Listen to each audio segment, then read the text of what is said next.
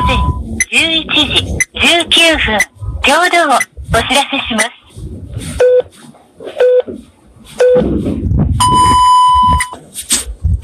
いや、参ったね。こんにちは。基本的人権です。あ、落ちた。参りますよ。昨日に引き続き岡崎に参りました。いや、昨日ね、家帰ったのが深夜1時。で、今日家出たのが朝4時ですよ。何なんですかね、この不毛は。参りますよ。何なんだこれって感じですよね。誰だよ、こんなの考えたら。俺だよってことで、東海道自転車やらかしやりセカンド、こちらの6日目ということで、岡崎からおお送りしております。昨日は、掛川から岡崎まで100キロのロングランと、こちらを決めてまいりましたが、本日は、今日のおなじみのエクスパーサ岡崎、岡崎サービスエリアですね。こちらのアタックを観光してから、三重県の方に向かっていきたいと思います。はい。立ち合い強めで、あとは流れでってことで。なんで？はい。岡崎ですよ。えっ、と、連続企画、東海道自転車やらかしラリーセカンド。こちらのデイ6ですかね。デイ6をお送りしていきたいと思います。えっ、と、あの岡崎なんですが、前回も行ってたんですけど、あの、私があの自転車を止めました JR の方の岡崎駅はですね、あの、岡崎の町のですね、外れにありまして、あの、多分、あの、明治時代とかに、あの、汽車の煙が、どうのこうの、みたいな話がいかにも残ってそうな立地っていうんですかね。はい。なんかそんな感じの外れにございまして。で、あの、この日は岡崎サービスエリアエクスパーサ岡崎ですよ。えーっと、まあ、ガールズラジオデイズの話なんですけど、あの、チーム岡崎の本拠地ですね。はい。で、あの、新東名高速ですね。でですね、あの、新東名高速って、あの、大体山の中走ってるんですよ。あの、まあ、トンネルぶち抜いて直線にするっていうことなんだと思うんですけど、で、あの、ガルラジ東方サービスエリア勢という、まあ、一部の界隈では、まあ、おなじみなんですけどね。はい。で、あの、岡崎サービスエリアがですね、あの、JR の岡崎駅から、まあえっ、と、23キロとかぐらいだったかな。あの、岡崎のま市街を抜けまして、そこから、あの、まあ、山なんですよね。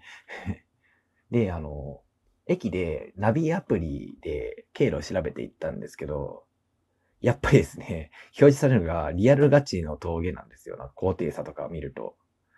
でですね、あの、ナビアプリって車とかバイクとかなら、あの給電しながら、まあ、立てといて見ながら進むとかできるんですけど、自転車だとですね、GP を回し、あの GPS ですね、GPS を回して、めっちゃ電池食うわ、で、常に見られないわで、相性めちゃくちゃ悪いんですよね。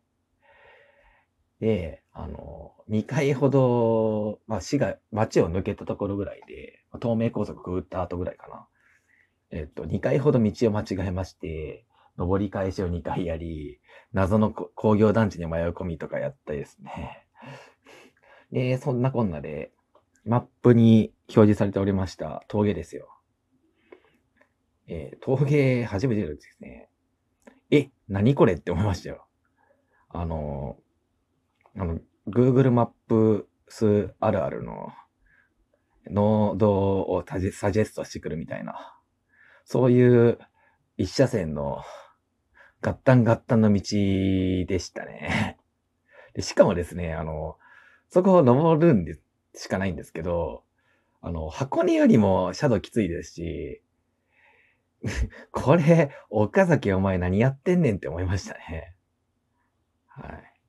いやもうきつ、あれはきつかったですね。押しましたからね、自転車。で、峠の頂上に肥料センター、まあ、いわゆるあの、堆肥ですね。肥やしの、なんかその、貯蔵センターみたいなのがあって、で、まあ、フレグランスのですね、お前は塩水坂かって言いましたよね。まあ、あの、全然これお馴染みじゃないことでお馴染みなんですけど、あの、前日浜松から、えっ、と、岡崎まで行った途中の愛知県境、愛知静岡県境の塩見坂っていうところには、頂上にあの牛小屋がございまして、フレグランスでおなじみなんですよ。誰にでは、はい。で、あの、峠越えて、えっと、高架橋が見えてきて、新東名高速の。で、最後ですね。で、高架橋まで登ってく、登りたんですよ。で、ここが ラスボスでして、あの、一車線峠よりも、あの、登りの標高、獲得標高を言えば、こっちのが多いですからねって。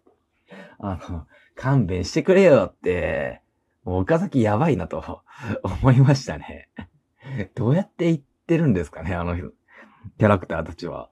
はい。で、まあ、岡崎サービスエリアに着きまして、えっ、と、アクリルスタンドと等パネ、等身大パネル、こちらをまあ鑑賞いたして、で、あとですね、あの、岡崎サービスエリア名物でおなじみ、もう私にだけおなじみなんですけど、あの、サービスエリアにボタンを押すとコップが出てくるお茶の機械あるじゃないですか。コップがガチャン出てくる。あれがですね、普通あの壁に埋め込まれてるんですよ。それがですね、私他で見たことないんですけど、岡崎サービスエリアは壁じゃないところに埋め込まれてるんですよ。いや、これはレアだと思いますね。で、しかも中日本高速道路会社は、なんか最近の綺麗なエクスパーサとかネオパーサとかは、そのコップが出るマシンを撤去する抵抗にあるんですけど、まあ確かにあれいらないですからね。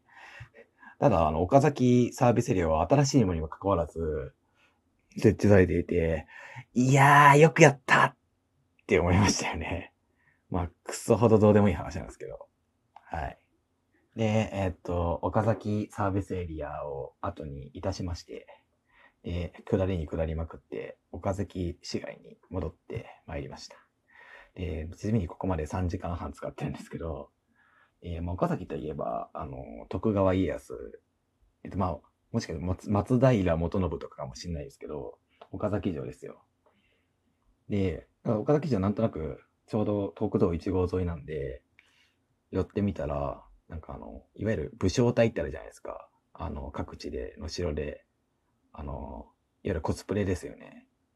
まあ、あの、伊達武将隊とか仙台にもありましたけど、それがやっておりまして、えー、はーなんてパフォーマンスを見て、で、そんなこんなで時間がなくなってきましたので、もうそれで、その時、もう午後に、どうだろう、3時ぐらいなのかな。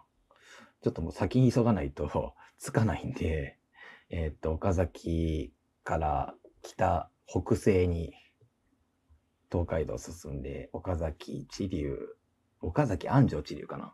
知立、豊明で進んで、もう名古屋に着いた時には完全に日が暮れてましたね。はい。で、もう日暮れ、だいたい4時過ぎとかかな。なんですけど、もう名古屋まで来ると終電がそもそも5時とかなんですよ。で、もう名古屋5時、17時何分みたいな。だから、もう、残念ながらですね、三重県には突入せず、名古屋から隣町ぐらいかな、の蟹江というところで、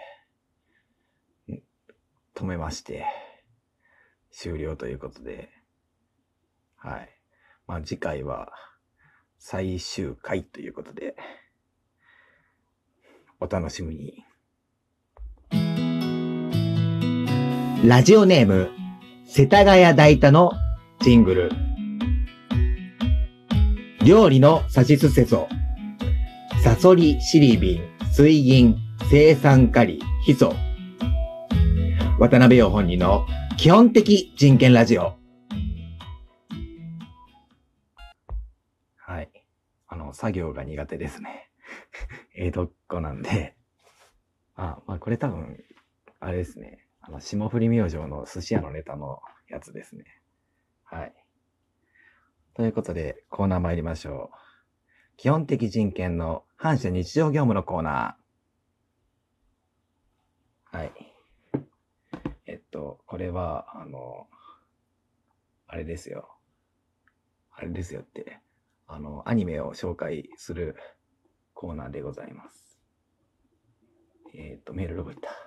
メール、メール、メール。えっと、メールがどっか行ったぞ。はい。えっ、と、ラジオネーム、花札さん。